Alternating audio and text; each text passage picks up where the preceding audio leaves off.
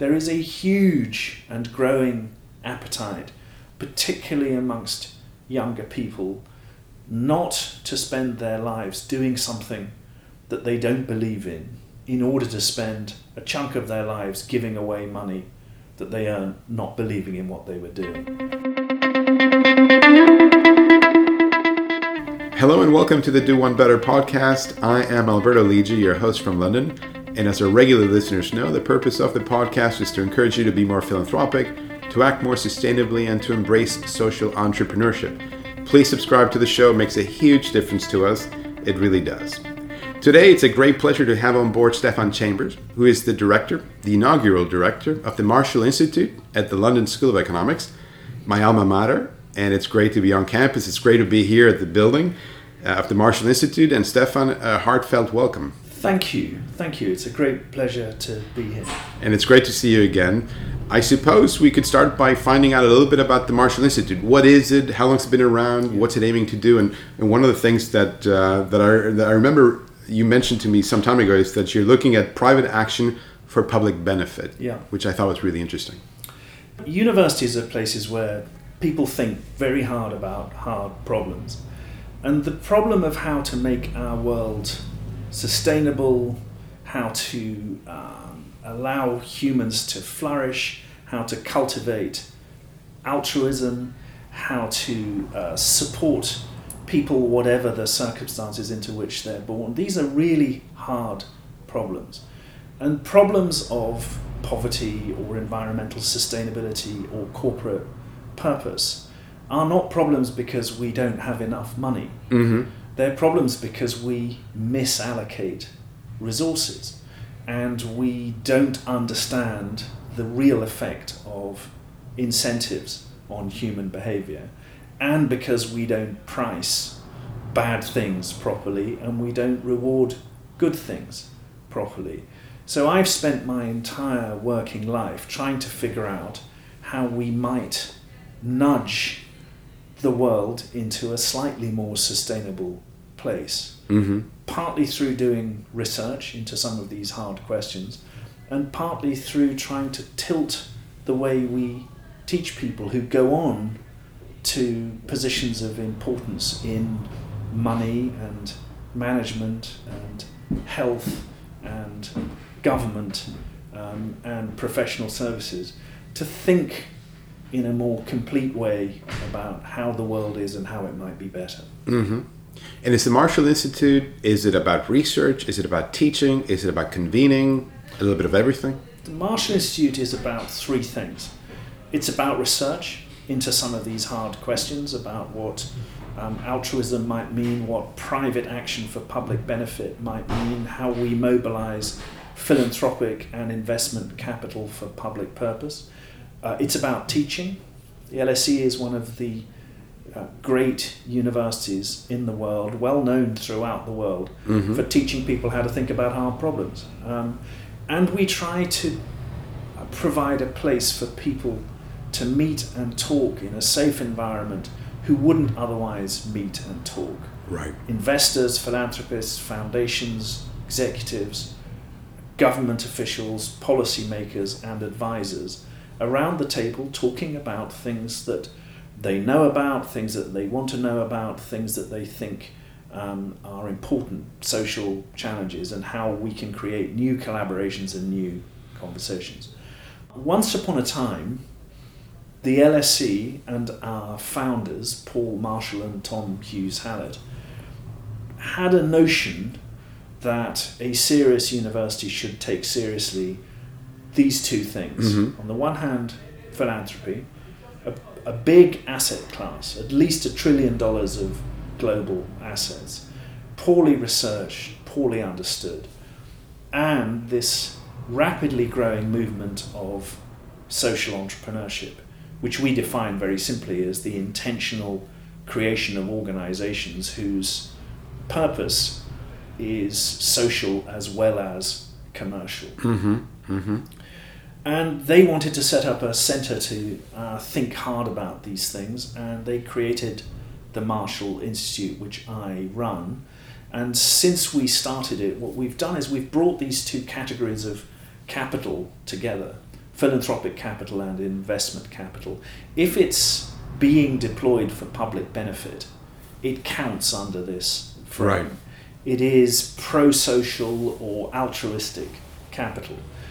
We're agnostic about whether the return for that should be a mixture of social and commercial, or whether it should be entirely social. What we're not agnostic about is it needs to be intentionally for public benefit. Mm-hmm. Okay? Mm-hmm. There is a huge and growing appetite, particularly amongst younger people, not to spend their lives doing something that they don't believe in in order to spend a chunk of their lives giving away money that they earn not believing in what they were doing. Everybody wants to live in a world in which they don't have to hold their nose over the work that they do. Everybody wants to live in a world that is morally defensible or, or environmentally sustainable. And we have to get to a point where our work and our business and our markets and our financial institutions and our policy institutions reflect that normal, entirely widespread human instinct to be just Mhm. and to be collaborative and to be sustainable. How did you end up here? What drove you to the LSE and the Marshall Institute? I spent my early career in the private sector and I moved from that to Oxford's then just started business school. Right. And uh, I was responsible for all things entrepreneurial at that business school, particularly um, uh, venture capital and the whole startup system. And I was trying to reconcile my view that markets were important and competition was important and money was important with my view that um, we needed to inhabit a juster world. And, and exactly at that moment, completely by coincidence, I met the newly appointed president of the Skoll Foundation, Right. whom Jeff Skoll had just hired to run his foundation. And Jeff Skoll had uh, was a co-founder of eBay. Um, when eBay went public, he found himself in a position of having a significant foundation and trying to decide how to deploy the resources of that foundation. His then president, Sally Osberg, and I said, Well, wouldn't it be interesting if we took social entrepreneurship and we put it in the mainstream of establishment thinking? Mm-hmm. and we put some research around it, and we um, used one of the world's most famous academic platforms, Oxford University, to accelerate the recognition that social entrepreneurship was important.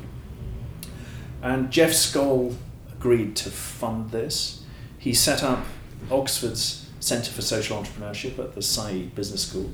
Um, and uh, uh, we took social entrepreneurship from a emergent peripheral phenomenon to something that every corporation, every government, and every entrepreneur in the world now recognizes as a priority. Um, and we did that by celebrating and supporting the work of social entrepreneurs who do hard, lonely, important work um, uh, all over the world. We gave them a place to share their ideas and share their experiences. We put um, academic resources behind that project. Um, and we created generation after generation of students who graduated from Oxford's Business School and took this principle back out into the world Mhm. in their investments, in their corporate behaviors, uh, in their startups. And this had a very profound effect on me and my life. Um, uh, I'd go so far as to say it changed my life. Um, and I'd go so far as to say that I was genuinely inspired by Jeff Skoll, um, who uh, took a set of Silicon Valley principles um, and applied them Right. So famously, he set up Participant Media to make movies, um, and he made those movies um, around questions of social justice, and changed in doing so the nature of the conversation. Um, having spent 20 years or so um, at Oxford, um, I was completely fascinated by this idea that the LSE should um, take, as it were, a second generation Mhm. um, idea.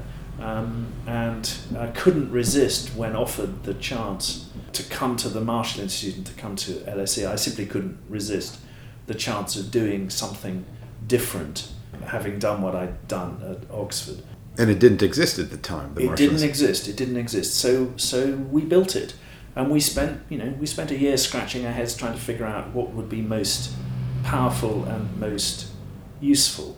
And one of the things we realized was that the people who run the world, give or take, have all been schooled in the same tradition. Mhm.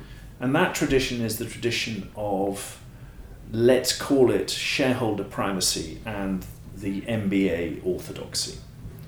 Um, that the real purpose of business is to reward shareholders for putting their capital at risk. And everybody seems to have realized that that story is incomplete at best and leading to things that we then have to repair using philanthropic capital and other means. So, what would the world look like if it trained people who go on to start, fund, run, and advise the world's corporations? If we trained them in a different mode, if Mhm. we trained them sensitive to all the contexts in which business operates the social context, the cultural context, the environmental context, the regulatory context, and so on.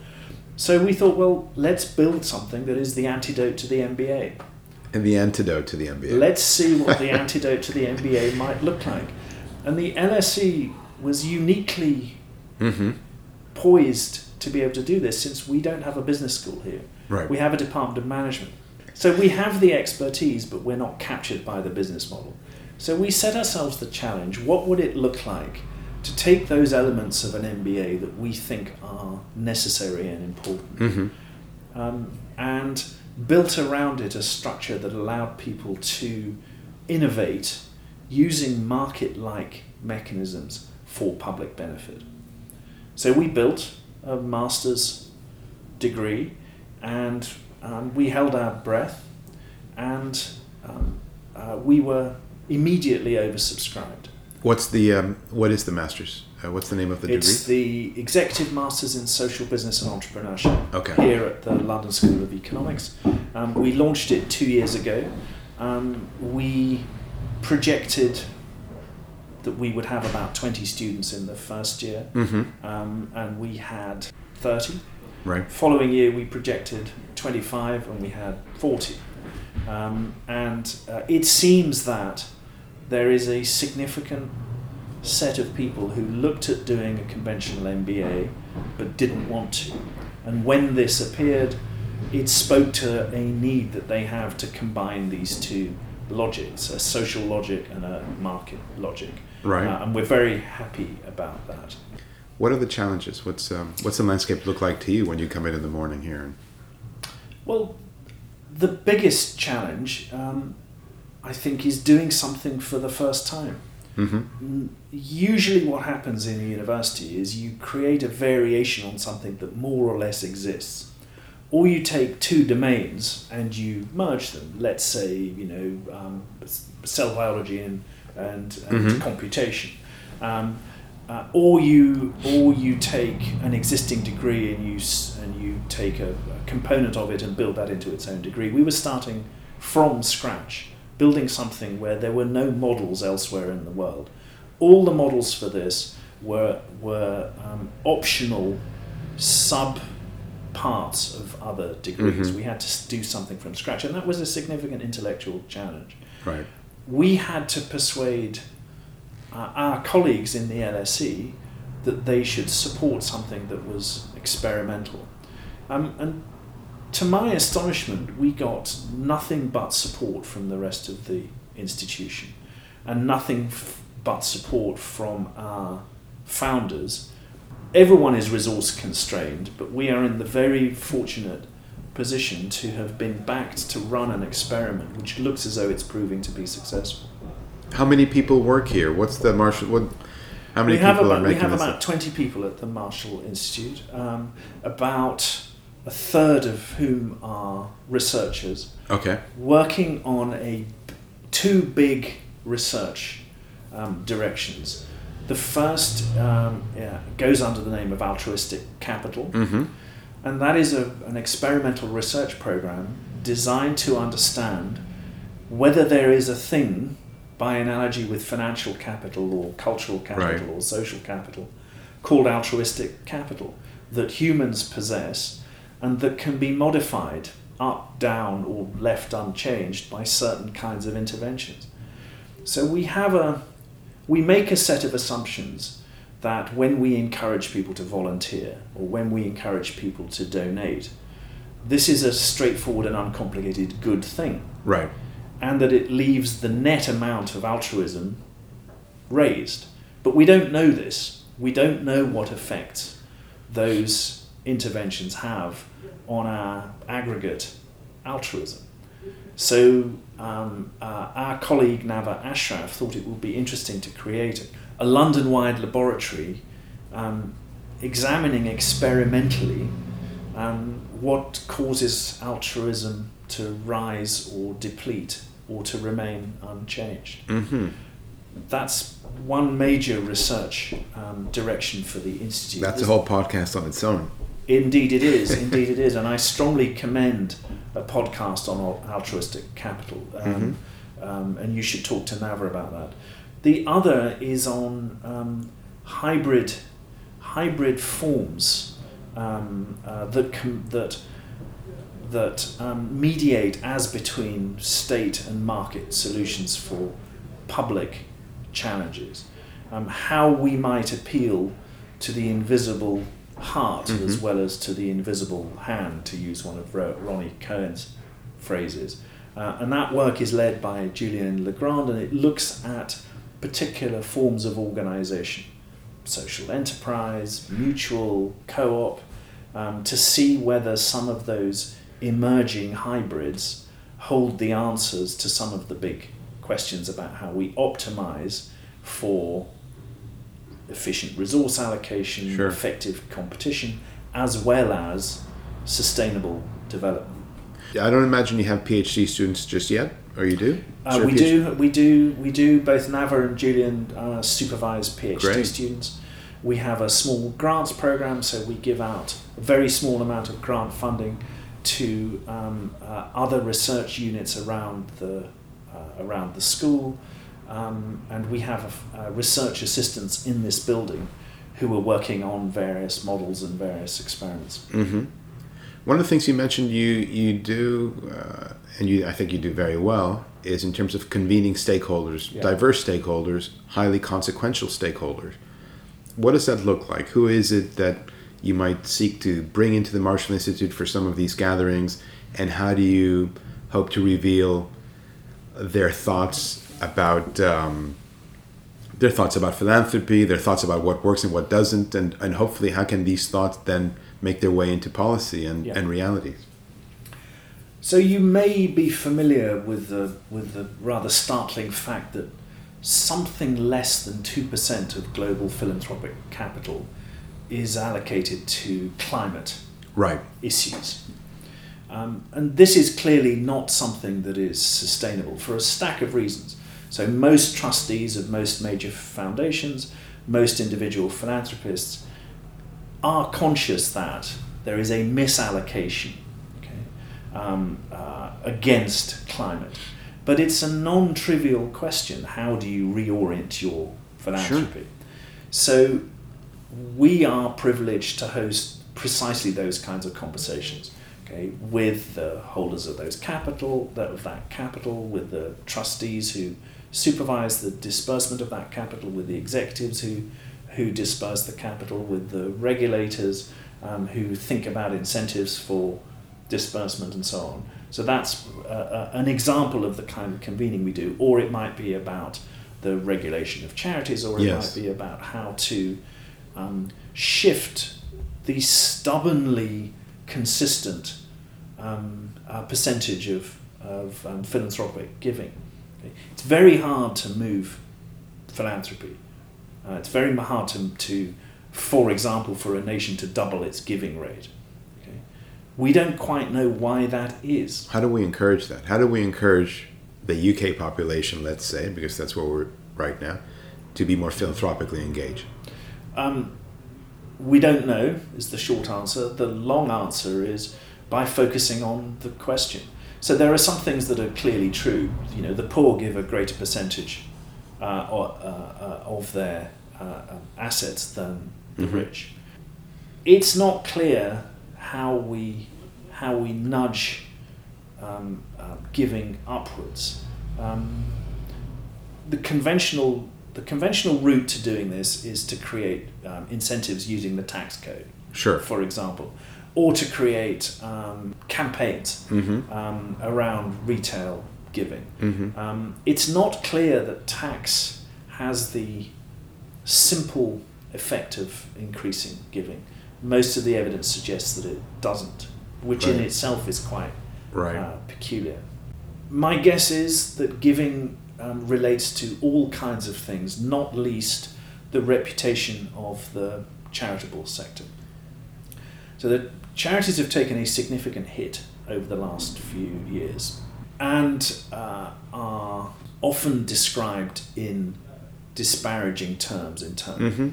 their governance, um, uh, the kids company scandal, the the safeguarding issues, um, and uh, I think that those things are uh, exaggerated uh, and problematic.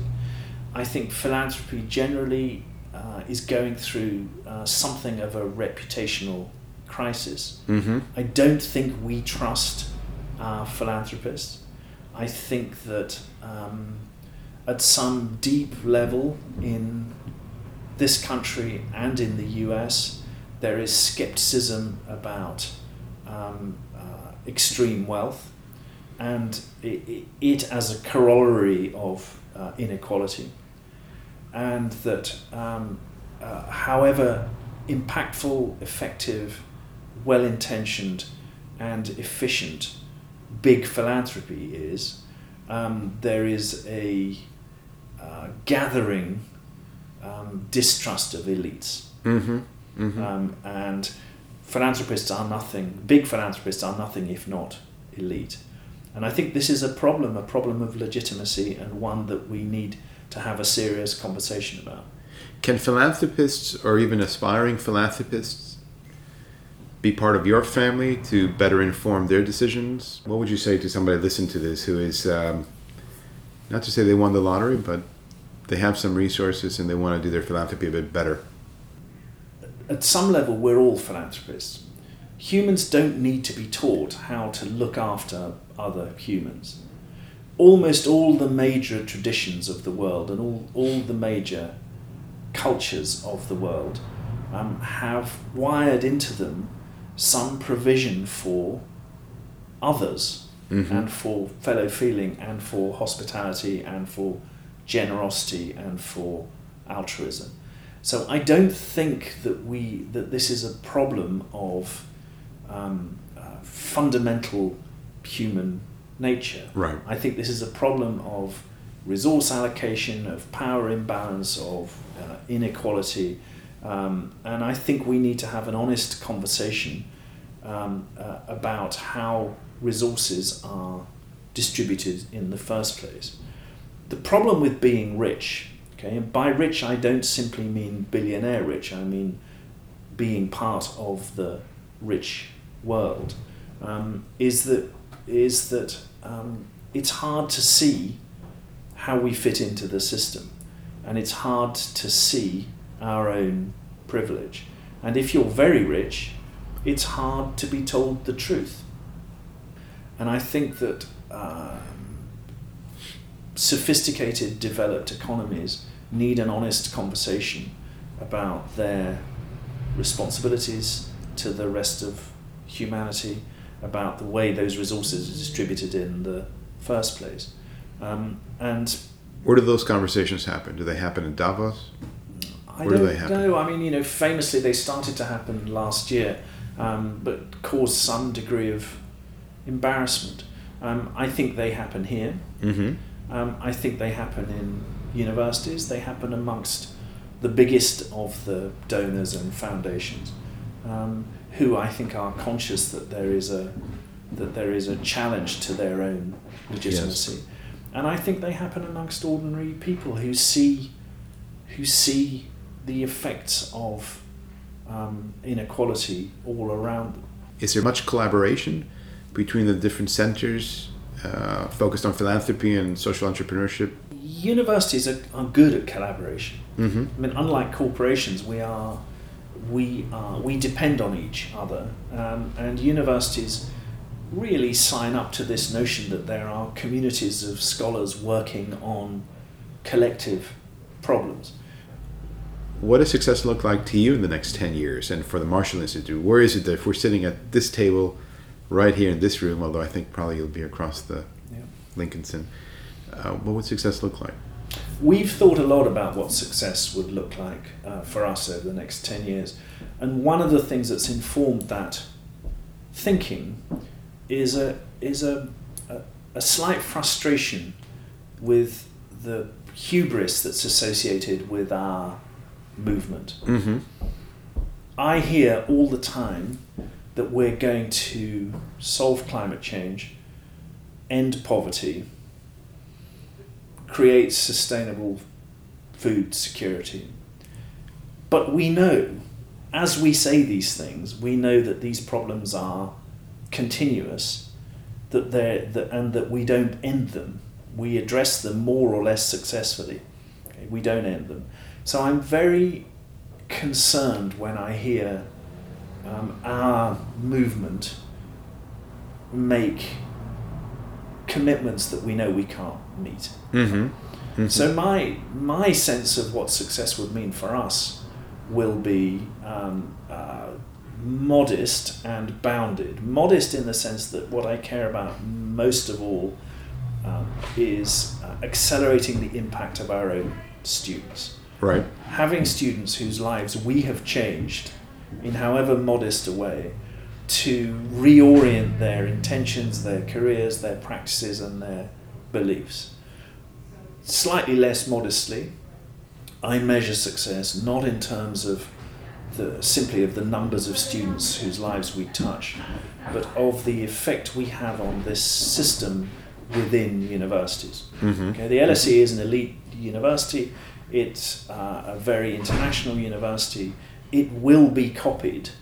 If what we are doing is good, it will be copied by other analogous universities around the world. And if in 10 years' time ours is not the only executive master's program of this kind, if in 10 years' time lots of other universities are producing full time and part time and elective and optional courses of this kind, I will be very happy. That mm-hmm. I will consider that to be success. Mm-hmm. Mm-hmm. If we have created, um, even in modest terms, the reorientation of a public debate around the nature of philanthropy and its legitimacy, I will be very happy. Mm-hmm. When you say our movement, you refer to the movement, our Yeah. movement a few times. What what is our movement, and how might somebody join our movement? That's a good question. I I think of our movement as the movement of those people who think that the mechanisms of finance, markets, money, business, reporting can be tilted towards a more just equilibrium. I don't think that we should get locked into this notion that um, uh, business is bad. Mm-hmm. Okay? Business, work, markets, trade, commerce give meaning to the lives of the vast majority of people on the planet um, and um, have given meaning and some degree of security to the vast majority of people on the planet. But, and, um, the mechanisms that we've built have, have created a significant degree of cost borne by poor people and the planet. It can't be beyond our collective will and our collective competence to reorient those institutions and those practices in such a way that we can create a more just equilibrium. Mm. That's what I think of as our movement. Yeah. So if somebody, um, if our listeners forgot everything we've been talking about for the last half hour, but they kept one key salient point in mind, what's the key takeaway that you'd love for uh, for the listeners to uh, to walk away with after they finish listening to this show? Okay. I think we used to think of entrepreneurship um, and philanthropy as things that were discretionary or elective. Mhm. You could choose to do them if you were that way inclined. If you were rich, if you felt generous, you might want to support other people. If you had a personality that led you to do things differently or on your own account, you were an entrepreneur. Yeah. I think my argument is that the state of the world is such that neither of those things is elective anymore. Neither of those things is discretionary anymore. Unless we, all of us, all the time, make common cause with the rest of humanity, Yes. we're in big trouble. Hmm. Unless all of us, all the time, think about our roles in the world as different, as necessarily challenging and innovative, unless we are all of us prepared to create new rules, we're finished. We got a problem. Perfect. And on that note, Stephan, thank you so very much for joining me on the Do One Better podcast today. It's been an Great absolute pleasure. pleasure. Really great. And I wish you continued success with the Marshall Institute. And to our listeners, please do subscribe and share. And uh, thank you very much for listening. It's always a pleasure. And Stephan, thank you to you and to your team. Great pleasure. Thank you for listening to the Do One Better podcast. If you want to find out more about our show, about our guests, additional links and resources, visit our website at lidji.org. That's L I D J I.org. And don't forget, success at the Do One Better podcast is about inspiring you to be more philanthropic, to think more about sustainability, and to embrace social entrepreneurship. Hopefully, these stories will encourage you to take action and change the world around you for the better.